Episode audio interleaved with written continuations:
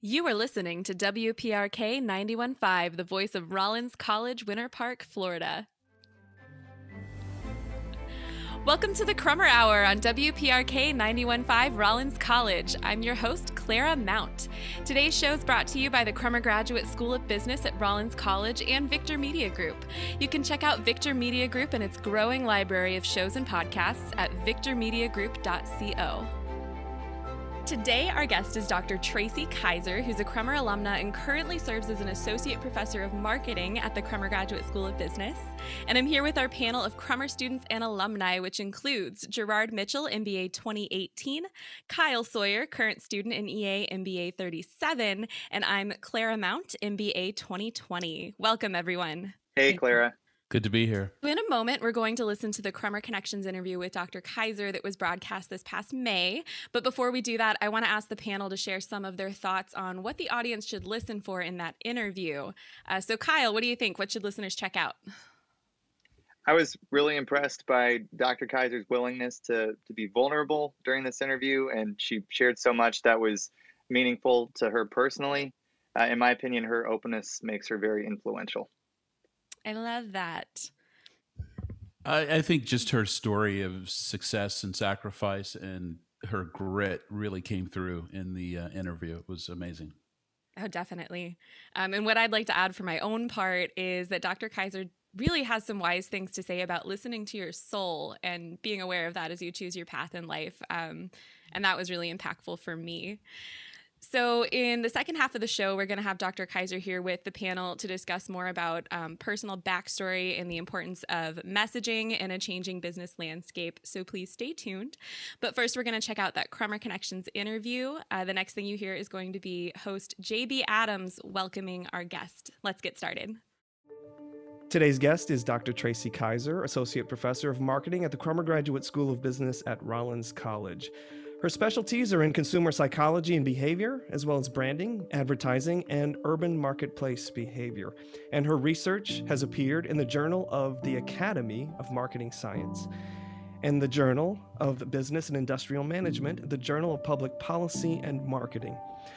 Dr. Tracy Kaiser, welcome to the show. Thank you, JB. Thank you for having me. Let's start by focusing on your specialty. We have seen an entire transformation in the marketing landscape over the course of this past year. And some companies got out in front of it, like they could see what was coming, and some companies didn't. So, from a marketing point of view, what is your reaction to that? I think we were all in a space of the unknown last March, in March 2020. And I think no one foresaw how how detrimental this was going to be for the economy, for consumption, for our markets. We just didn't know. We were in a state of unknowingness, um, unless you were lucky enough to be alive from the, the Spanish flu pandemic. Um, mm-hmm. Um, but we never saw it coming. And so I think the firms who were really responsive, um, they did so because they had the talent to be responsive and they had the foresight to understand that the pandemic mirrored maybe the recession after 9 11, mm-hmm. or maybe the pandemic mirrored um, 2007, 2008 um, eco- economic environment. So I think the companies who were able to respond very quickly were able to do so in previous crises, and they did it well. But for companies, especially startups, that were doing this for the first time and they didn't have the experience of going through some of the economic turmoil of the past decade or so, they were caught off guard. Um, I don't think they could have anticipated what was going to happen uh, moving forward. So I think there's there's wisdom and experience, and so the more experienced companies were able to respond accordingly. Um, but not as well as some of those inexperienced or newer companies that were in the marketplace. Well, well, I, I want to start just by saying that the pandemic was hard on everyone. So, uh, mm-hmm. you know, folks have my empathy because people certainly lost lives and some people lost businesses and some people lost jobs. But from a business point of view, we could say that there were winners and losers from a marketing point of view. And, and it's not lost on me that this interview is being recorded through Zoom. And Zoom business boomed during the pandemic. Can you think of some other people who who were doing well or not? So, JB, that's an excellent question. Um, I think prior to COVID, you're absolutely right. If you just look at the stock price of Zoom a year ago mm-hmm. um, and where they are now, they have certainly benefited from the pandemic. But I would say companies um, like Zoom are really focused on business and even social interactions, um, which is great because people who were not on Zoom or familiar with the platform can now see their loved ones via the technology. So the blessing for Zoom is not only that it succeeded and did well, but it also allowed people to connect with their families. So I think that's a that's a positive for everyone. Mm-hmm. But if you think about companies like Peloton and other companies that allow consumers to have experiences at home, they also are the true winners for the pandemic. Um, and this is really important for marketing because now Peloton has really changed the way that people work out and engage in fitness. And now there's the company Mirror, who was acquired by Lululemon. These companies are getting it right. Post pandemic, there's still going to be a skittishness of consumers wanting to go out into the marketplace to have certain experiences. So, companies who are winning in this pandemic are those companies who manage to bring their brand into the homes of consumers and to do it well. And I think that shift, I don't want to call it a disruption because of the sensitivity of the pandemic, but that shift to meeting consumers in the home versus having the consumers meet the brand in the store is really, um, I think it's here to stay. I don't think that's going to change once we turn the corner on the pandemic. Yeah, I have to say that I agree. Uh, so, we're going to shift gears a little bit and go into your business background. Uh, this gives us a chance to get to know you and understand you um, I know you were born and raised here in Orlando, but tell us a little bit more about your early business influences. Early business influences. So that's fairly interesting. Um, so I would say I didn't really start to think about businesses um, until I was a college student or in college. Um, my mother was very entrepreneurial as a child, but I just thought that was her passion and her hobby um, but not her business. and I know that sounds weird to say, but um, I spent a lot of my childhood growing up seeing my mother and father be very enterprising. So I didn't have an official storefront, um, but certainly they engage in selling and creating items for sale. My mother was a seamstress hmm. and she designed, not designed, but she made wedding dresses hmm. for ladies across Orlando. And she also made draperies um, for people to go up in their homes. And so growing up, my sister and I were her little helpers and people would come over and try on things and she would adjust. And so I saw that. That was in my periphery my entire childhood. I would say, from my father's perspective, he was an engineer, but he wasn't a businessman. Um, so my father was really um, a very logical and highly perceptive man. Um, so if I take the empathy and the softness and kindness of my mother, and I combine that with the perceptive nature of my father and his logical and rational nature, um, I just think it gave me a solid way of understanding the world and understanding people. Um, and so I would say that between the two of them, they were certainly very um, inspirational and very influential on how I saw the world and how I charted my course going forward. And would you say that you apply these lessons today in your own life? You know, what what are the strongest aspects that you take from them that you apply? So, my mother was the fifth child out of 12, and my father was the only child. So, my mother, um, having such a large family, you know, and everyone had to do their part. And during that generation, and you know this as well, is that families had large families to work the farm. Mm. Um, that's how they made their living um, in those days. And so my father, on the other hand, was the only child and came from a very, um, I would say, privileged background. Um, and it's really interesting that he and my mother found their way to each other. Um, so I have, I have the hard work ethic and just the sheer drive of my mother because she always talked about how hard life was going to school and working at the same time for my grandfather. And then I have my father, you know, where he didn't have to do any of that. He just enjoyed life. And so I think between the two of my parents, I take the best out of both of them. My father was ambitious and free and smart, and the world was his oyster. And my mother believed in hard work. You take your time, but never quit. So I take both of those pieces of my parents and I, I infuse them together, and that's who I am. So when students encounter me in class, I'm always told that I ask for too much. Heavy workload, but there's no other way to succeed in my book. You can't cut corners. You chop the wood or you saw the wood until it's done.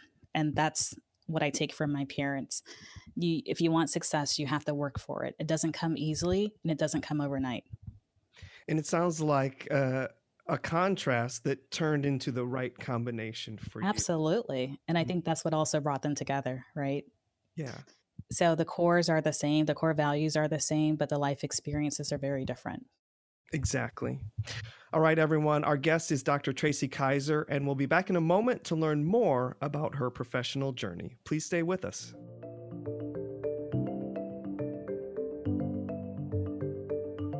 Hi, my name is Brandon Anderson, an Early Advantage MBA student here at the Crummer Graduate School of Business at Rollins College. My time during undergraduate was a complete immersive experience. When I was searching for the next opportunity after graduation, an MBA at Crummer was the best option for me. Crummer has helped me to gain the aptitude and grow as a leader, which have both been essential in reaching my potential. For more information on the Crummer Early Advantage MBA program, visit crummer.rollins.edu.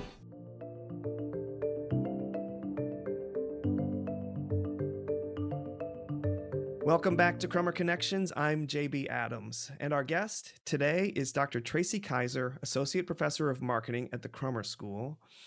Before the break, we were chatting about your early business influences, and now we'd like to learn a little bit more about your professional journey. I always say that each professor's career journey is uniquely different, and so what's uniquely different about yours? All right, JB, thank you. So, a journey is what we always talk about. And even here in Crummer with our executive DBAs, we talk about helping students on their journey. Um, and if you think of the metaphor for a journey, you think of someone who's on a long walk and they're trying to get to a destination. Um, and I think that's fitting for most people. Um, but I like to think of a journey as a stopping point, and I don't like the idea of there being a stopping point in life.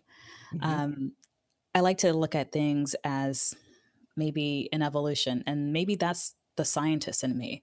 Um, so I would say that the way that I have evolved to become a professor is really based on a series of steps along a journey, but I don't think my journey is finished. Mm-hmm. And so that's why I like to think of this as being an evolving process um, and an evolution. So naturally, I started um, my degree um, in chemical engineering. I was a bio- biology major in college. Um, I went to school with the intention of becoming a medical doctor. So I started college on a full scholarship to major in biology pre med. And that was my choice because my mother had been diagnosed with kidney failure in March of my senior year in high school. so I wanted to go to college to focus on biomedical engineering um, or biomedical anything to figure out how to address the issues with my mother's health. And specifically, she had lupus. And so she had lupus for about nine years, and the lupus began to affect her kidneys. And so when I started college, her kidneys were working 5% hmm. combined mm. together. And so she was really motivational for me choosing um, the biology pre med pathway. That summer, June, before I started college, my father also passed away.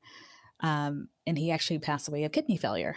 So I had this double whammy of my mother and father being so very in my spirit as I started um, college. And so I was really passionate about that.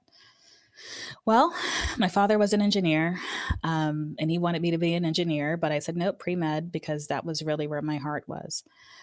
I started my my degree in biology pre med, and I just thought it was too easy.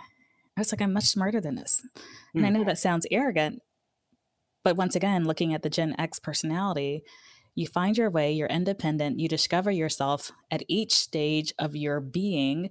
And so I switched to chemical engineering Um, and I still could go to grad school for biomedical engineering. Fast forward to my senior year in college, my mother was in need of a kidney transplant. And so I forewent my last semester in college and I traveled back home to donate a kidney to her um, in April, right before graduation. now, now, help people understand when you donate a kidney, that takes some time and it, it, it's a major shift in your life. It's a major shift in your body and a major shift in your life. And so, surgery was early April, late March but the work up to doing that started long before it. So we go through compatibility tests, we go through various scans to figure out which kidney is healthy. And so I literally had to stop school my senior year in college to be available to travel back and forth to have all the tests done. So it took me about six or seven months to heal. And then I went back to school and I finished my senior year in the fall. Um, but I was headed towards to graduate school for biomedical engineering, like I stated. But at that point, because I'd given my mother a kidney, um, I didn't feel the need to go forward because I thought the gift was already present. It was inside of her. And um, so I decided to just go ahead and be a process engineer. So I started my career at Amoco in Houston, Texas, or Clear Lake, Texas. Um, Amoco was, of course, bought by BP, and I was a process engineer there. Um, once again, wearing the badge of honor, being a woman engineer. Um, but I wasn't happy. I was wearing steel toe boots, safety goggles, flame retardant clothing. And my personality is very much that of a people person. And here I was being isolated in a plant. And I was so unhappy but it was such an honor to get a degree in chemical engineering. And so I had this chaos and this conflict in my mind. And so I decided that I was going to quit. And um, I told my mother, and I said, I'm going to come home and figure my life out because this isn't working for me. And she almost flipped her wig. Um, she was very disappointed. And Orlando was home. So I moved back to Orlando. And my mother thought I needed counseling, which I think is great. Um, I never went to counseling, but I did.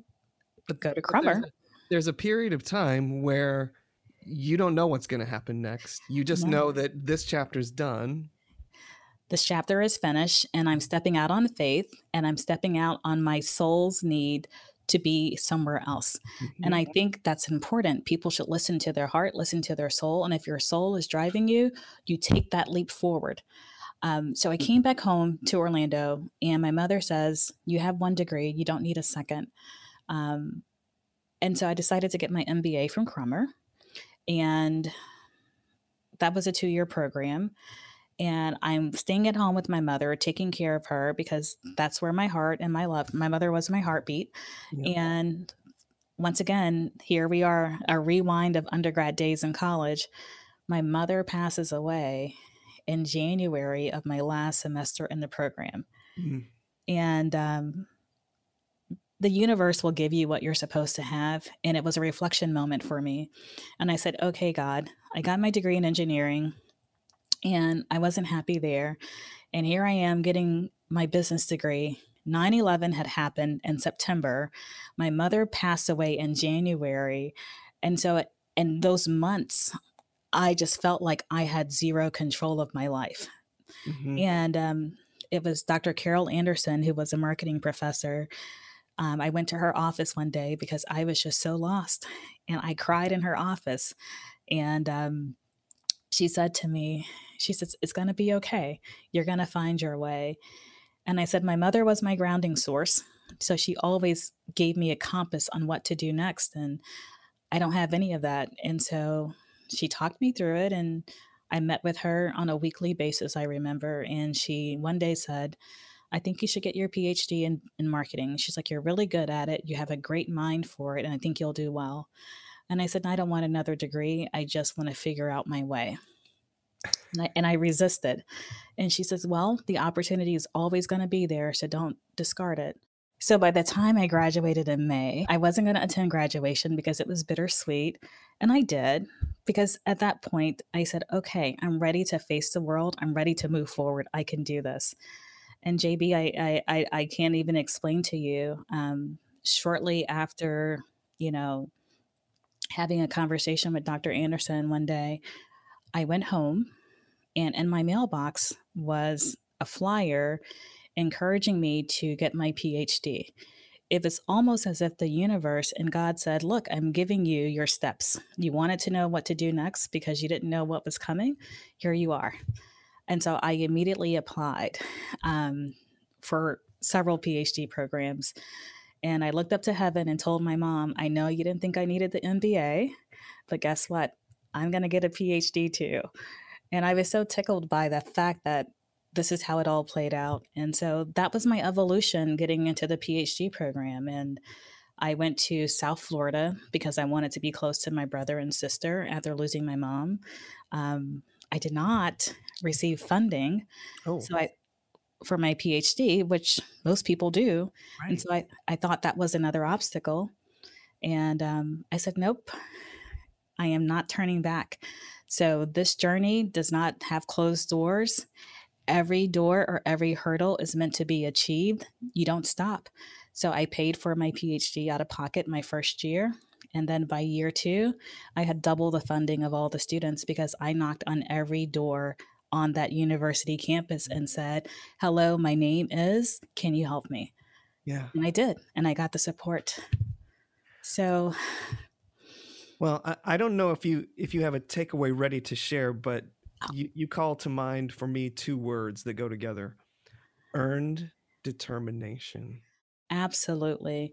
Everything in life we have to earn, JB. We we just can't have someone give it to us and it's only significant when you earn it um, and that's what we're trying to instill in our son is that you have to earn it. Like no one owes you anything and no one's going to give you what they don't think that you should have. So if you want something and you don't want anyone else to stand in your way you earn it. Yeah powerful stuff. Um, it's a powerful takeaway. What we're going to do now is we need to move on to our next segment, which is about what students should expect when they take a Dr. Tracy Kaiser class. So, what are some of the main courses that you teach? So, JB, I teach the core marketing course and I also teach marketing electives. I teach the marketing analytics course, market research. Um, I would like to see a branding course um, come to Crummer as well. Um, but these, those are the three courses that I currently teach um, marketing management, marketing research, and also marketing analytics. And what's your philosophy on teaching these courses? What should a student expect when they take a course with you? So, given my engineering background and just my passion for logic, um, they should expect to learn marketing from a very procedural and systematic approach. Um, and for some, that's great. And for others, you know, they just kind of want to get to the end. And I will say for MBA students, it is very tempting for MBA students to go straight to strategy. Oh, mm. I know how to fix that. But for marketing, and I think what students can expect from my course, strategy is the, is the end step. But before we get to strategy, there's a series of steps and there's a process for understanding why that strategy needs to take place. So I will walk my students through a very process driven approach to marketing so that they can know all the pieces and all the steps that are involved. And uh, this is, again, a little bit of a personal question, but tell us what you love about being a professor and being in the classroom? So, JB, that's a great question. Um, and I will tell you, my first passion is teaching. I mm-hmm. learn as I teach, and I'm a lifelong student. Um, and I'm also a closet nerd. I read a lot, I take in a lot of content. So, the idea of teaching affords me the opportunity to learn from other students um, and to learn from my colleagues, um, quite truthfully. So I, I enjoy the fact that my life is never stagnant. It's a dynamic process of growth that never ends. And the other side of that is that when you get to meet students from all different backgrounds and walks of life, I like to find things that I like in other people and try to emulate that or add that to um, the portfolio of my person. Um, so it's always nice to meet wonderful people. And it's always nice to meet people that really have this one or two qualities that you just find absolutely amazing. And it kind of makes you want to be a better person or be the best version of yourself because these people have these wonderful things about them. And so I enjoy that part of it. Well, you uh, remind me, as someone who has been around the Crummer School for quite some time now that I think what makes the school unique is that we invite people to bring their whole selves to the Mhm. experience. hmm That is absolutely true. And I like the whole self approach. Um, and if done correctly, you get to see people's weaknesses as well as their strengths. Mhm. And I think it's our weaknesses that make us human, and it's our strengths that make us superhuman. Um, and so, in order to be good at what you do, there's going to be a combination of both. Yeah.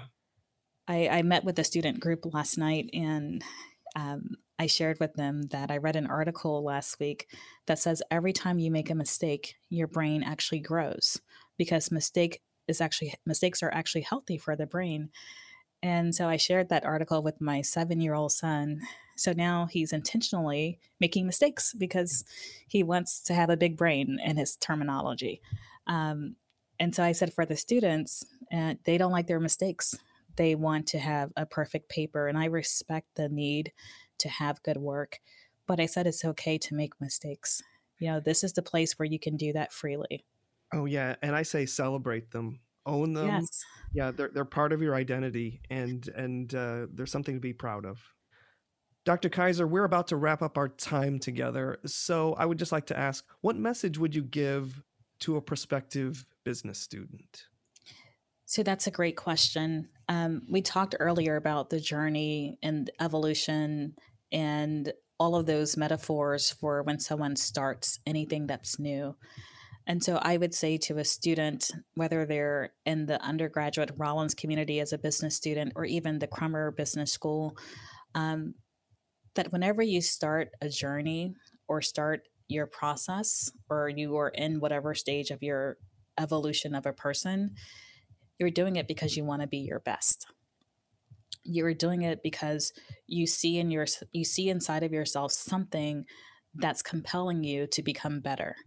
So, because of that vision that you have for yourself, be open. Be open to everything and everyone that you encounter during your time at Rollins.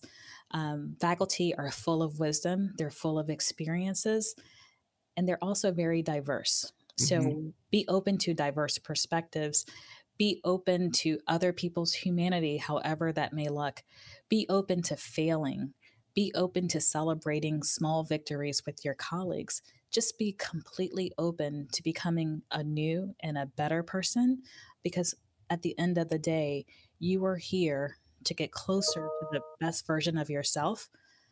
And in order to do that, you have to be completely vulnerable to new experiences um, as you go through your program.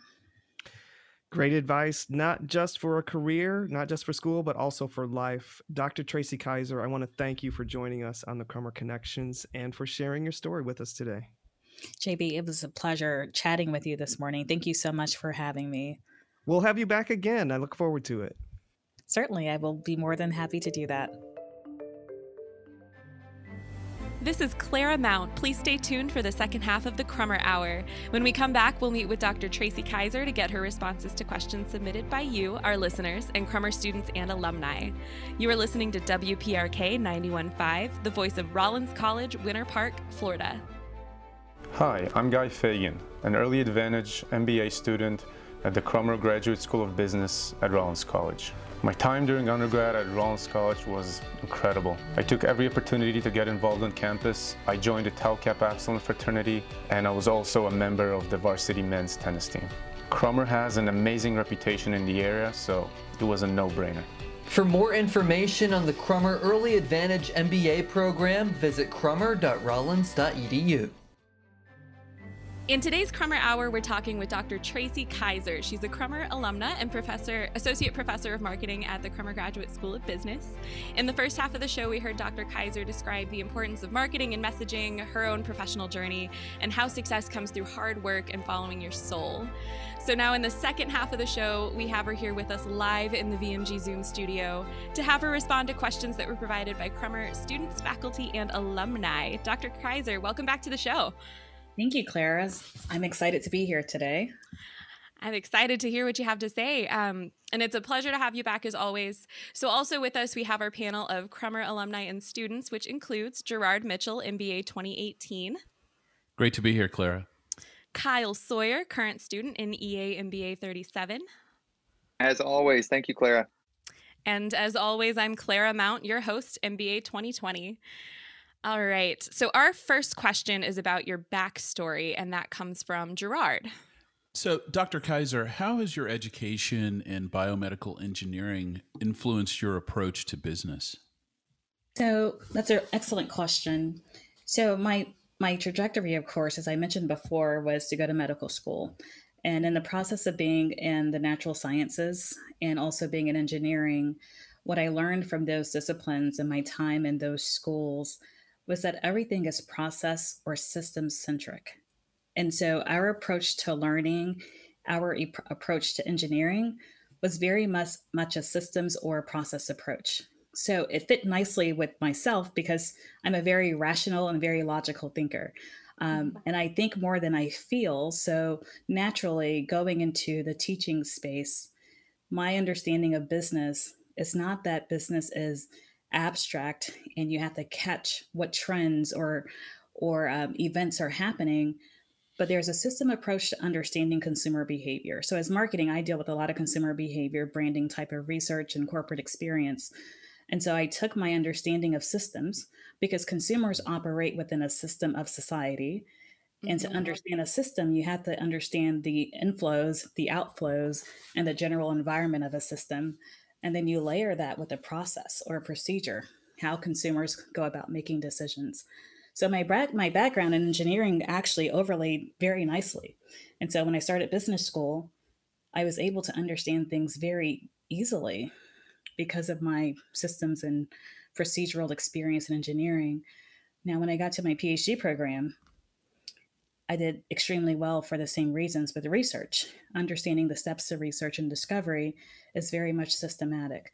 Now, the only time that that degree or understanding got in the way was in my psychology courses, because psychology is very abstract. Oh. So the first time that I got a C in my doctoral program was in cognitive psychology because the systems approach just didn't overlay nicely with that particular discipline. Oh, thank you for that answer. Absolutely. It's really fascinating to go from engineering to business. Our next question is about marketing, and it comes from Gerard. In general, uh, what has your work in marketing taught you about people and society? That's a pretty loaded question. it is, and it's quite the abyss. Um, I'm just joking. Um, you know, sincerely speaking, what I've learned about marketing and people from corporate and from teaching, everyone has a desire to be validated. that is what why we get up in the morning. That is why we go to work. Everyone has a need for validation. Um, and with each act of consumption, individuals are engaged with an interplay between their self identity and the cues of, of society. And those things mutually influence each other, both positively and negatively. So, in essence, um, you see a constant striving effect that becomes endless, which is the downside of marketing. Um, is that there's a cycle where we're never fully satisfied with where we are because there's new gadgets, new innovations, new experiences. There's a constant striving. And so the only way to get in front of it is by having a conscience or having a conscious way of thinking that says, I am Tracy Kaiser without the need for X, Y, and Z. It's quite fascinating because we're all driven by something that constantly changes. Um, it, it, reminds me of the hamster hamster wheel of innovation layered on top of Maslow's hierarchy. And how do we get away from that? But there's never there's never a perfect answer. And I think that's the frustrating side of marketing too, especially when I teach students. It's not finance. There's in finance, there's only one right answer. Mm-hmm. In marketing, the answer depends. And the answer depends based on the context and the lens in which you're both looking at the people of interest or your consumers of interest and also where they are in society. That's great. Thank you. You're quite welcome. Our next question comes from Kyle. Uh, so influencers have really changed the game when it comes to endorsing products. I feel like we've we've seen this on the upswing in the past couple decades. Um, do you think that this is the most effective way for companies to market and promote their products? Oh, Kyle, such a very Gen Z question. Um, influencers. Oh, they are the um, they are the new trend. So you probably won't like this answer, but influencers are certainly successful at bringing consumers into the brand franchise. We don't know how or why, we just know that they do. What I'm concerned with as a marketer is not how many people you can bring into my brand, but how many people become loyal or mm. a sticky relationship develops once they are exposed to the brand. And so I would say traditional marketing, I can track the process of stickiness or that mm. brand resonance much more so than with an influencer because i don't know if kyle if you are um, following the influencer or you're really following my brand. And so it's hard to decouple the brand from the influencer. So i think it's effective for one part of the marketing funnel which is awareness and maybe trial. But when we get to the end of the marketing funnel i don't know that loyalty is generated as well from influencers compared to traditional marketing approaches? Uh, so, for the next question, I'm going to claim it here. Um, what are some examples of marketing campaigns that you've been kind of the most impressed by in recent memory?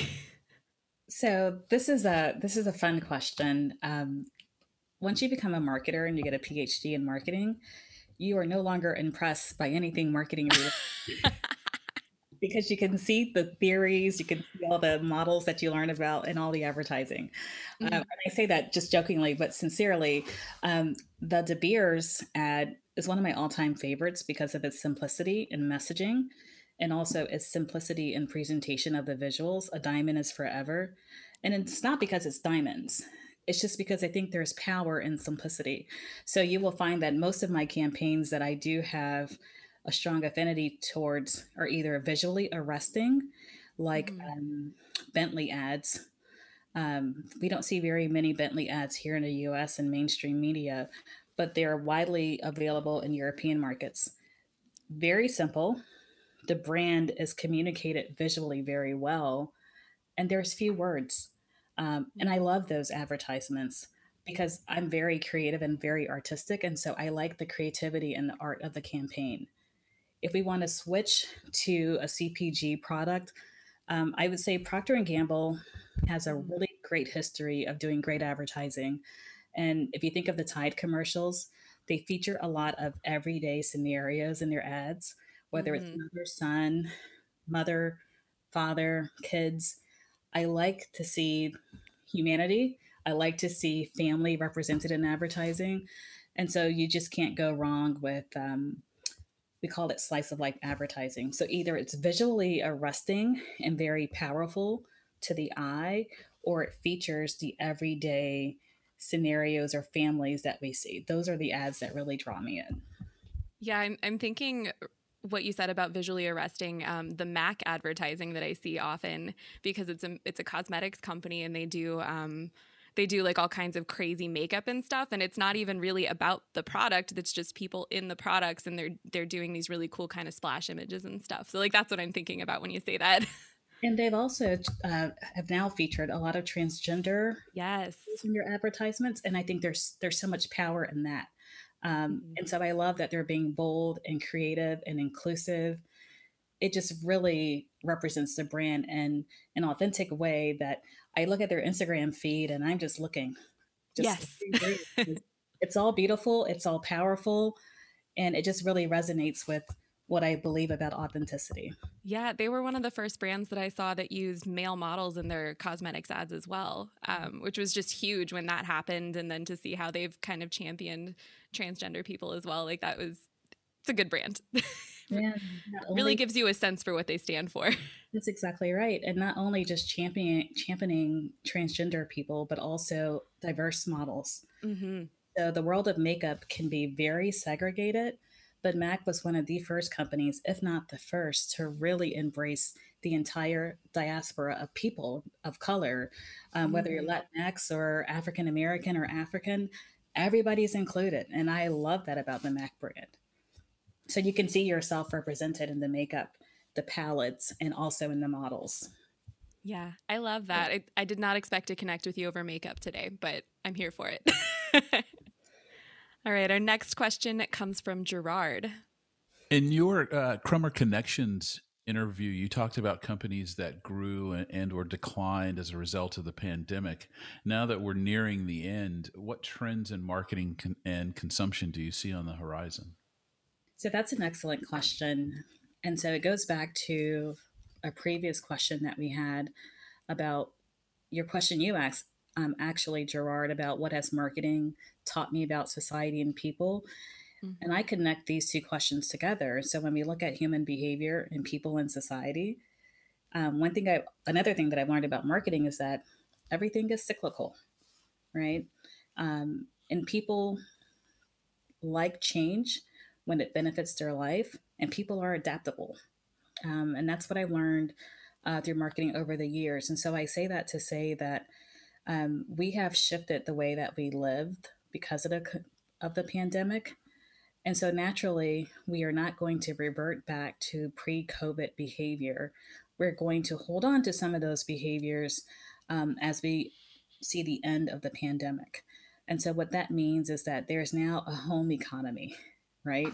And so, when we talk about the home economy, it's people have converted their living spaces to workspaces, to gyms.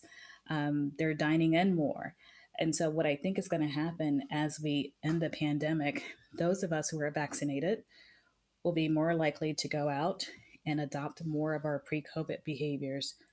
And then some of us will actually still maintain the digital, um, the digital behavior that we have become accustomed to. So I don't see that there's going to be a major shift moving forward, I think it's going to be bifurcated by those who are vaccinated versus those who are not. And I think that we're going to see um, differences more so among the generations because we see the vaccination patterns also among the generations. So the Gen Zs, the younger generation, they're not fully vaccinated, but they are the ones who love experiences. Mm-hmm. So we may see that exp- experiences and trends and experiences like cruises and things like that may take a slower while to recover. But for dining out, um, for going to, let's say, shopping malls or restaurants or things like that, we may see an uptick in that more readily or quicker than we would for other industries. So I think it just depends on who the primary demographic is for the particular industry that will determine how consumption behaves or how it changes over time. Um, and what should we be looking for? In terms of instant marketing or quick marketing, people who want to indulge after having been on quarantine for so long. So we saw earlier in the year that credit card spending had declined quite, I think, by 40% since the pandemic. oh, wow. Oh, yeah. Um, for people who had the disposable income, certainly, but not for people who had lost their jobs. And so, what we expect to see is that people who had quarantined and who have the disposable income, they're going to start self treating. Um, so, we expect to see an uptick in that immediately, and then maybe that will plateau off a little bit. We expect to see online shopping continue at the same pace that it has been since the pandemic started because people have just grown, grown accustomed to the digital shopping. Um, and I would say overall, the digital stickiness or the digital inertia that was created by the pandemic, I think that's here to stay. I don't think we're going to go backwards on that aspect. Oh, that's great. Yeah, yeah, I agree with that for sure. I know I said a lot, but the final thing to say is consumers are adaptable. And so, as retailers start to adapt to consumer preferences, we're going to see a lot more flexible models of serving consumers. And so, companies should be prepared to continue to be creative and flexible in how they deliver their services because consumers are ready for it. Do you, one follow up question Do you see e commerce overtaking in person retail in the next five, ten years? I do not. so there's a term that McKinsey Consulting uh, came up with, which is a combination of physical and digital, and they call it, I can't even pronounce it. It's F, no, it's P H Y S, digital. So phys, phys, you get the point. like a really odd word, but it's kind of like global, right? So globalization and then localization. It's one of those amalgamation of two words. And so what McKinsey talks about is that people are going to stay digital, but they still have a desire for physical touch.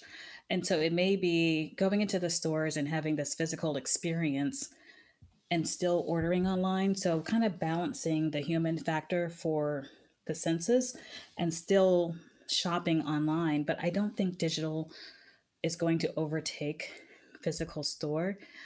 I just feel like consumers are going to always want to have a need to leave their homes and to be out and about. That's a human behavior trait that I don't think is ever going to be resolved with a digital offering.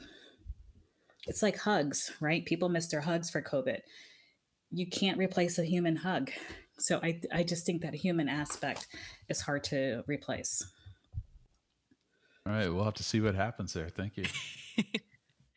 You're listening to the Crummer Hour on WPRK 915 Rollins College. Our guest is Crummer professor Dr. Tracy Kaiser, and we'll continue our conversation with her in just a moment. Stay with us.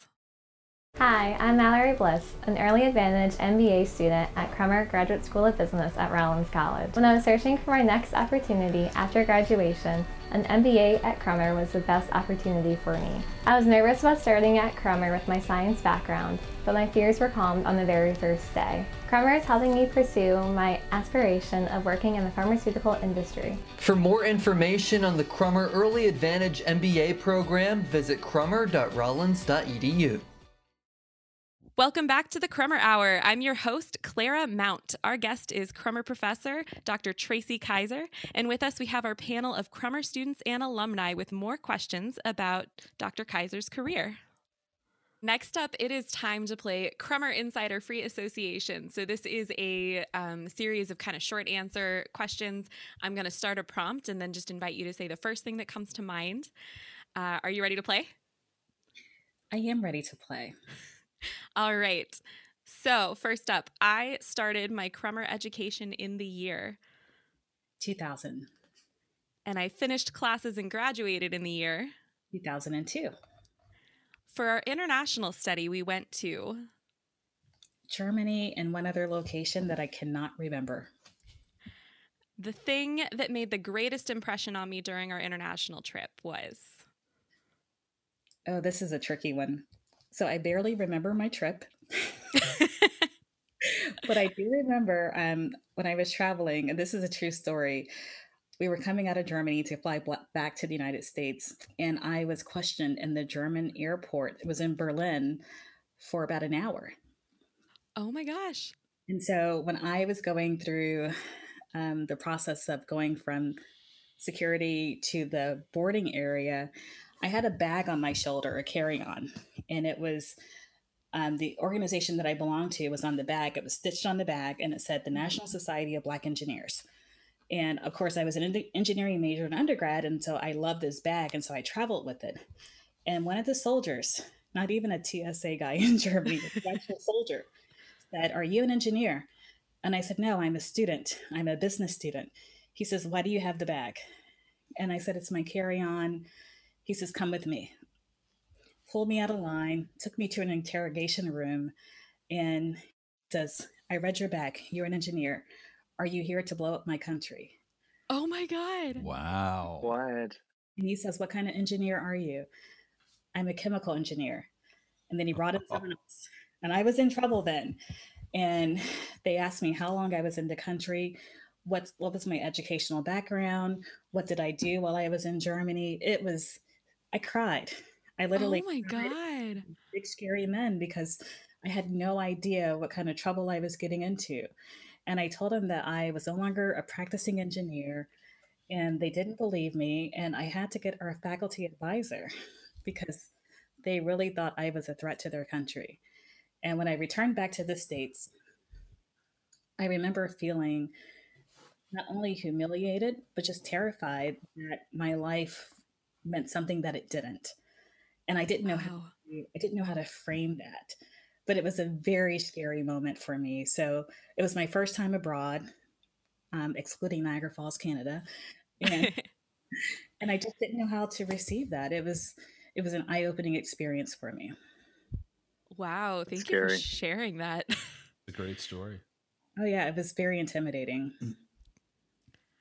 Uh, I will say jokingly, the other impression when I was in Germany, there were so many African men who came up to me and told me I was beautiful because I was from the United States.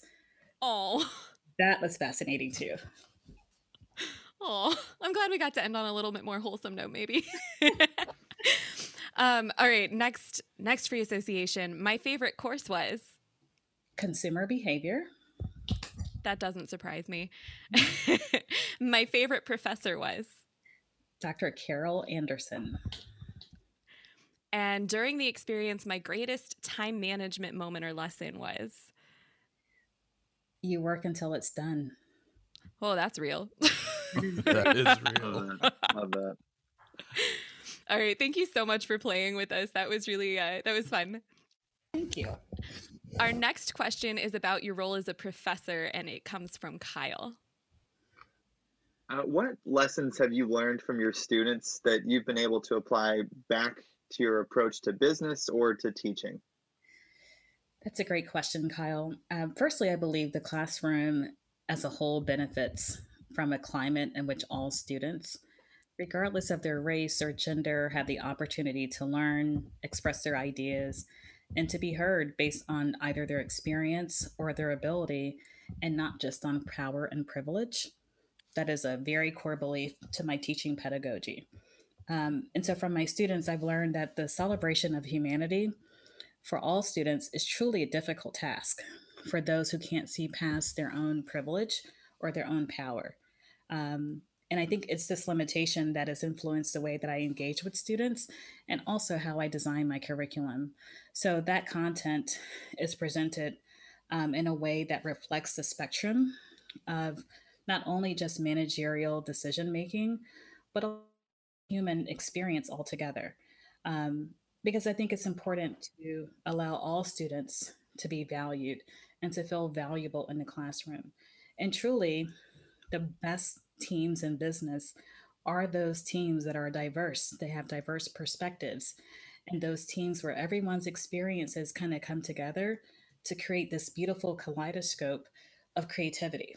And so, from my students, I learned that my role is not just to give content or to teach content, but it's to create that kaleidoscope effect inside of the classroom.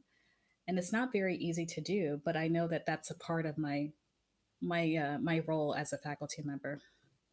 And so, what you find yourself doing as a faculty member is having metacognitions. You think about the way that you think in order to bring everyone to the table while teaching.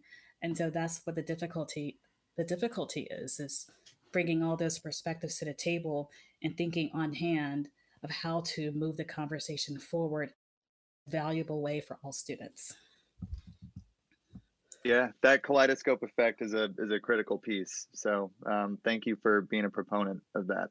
Absolutely, and I think the same thing happens in business um, when we're consulting. The same thing.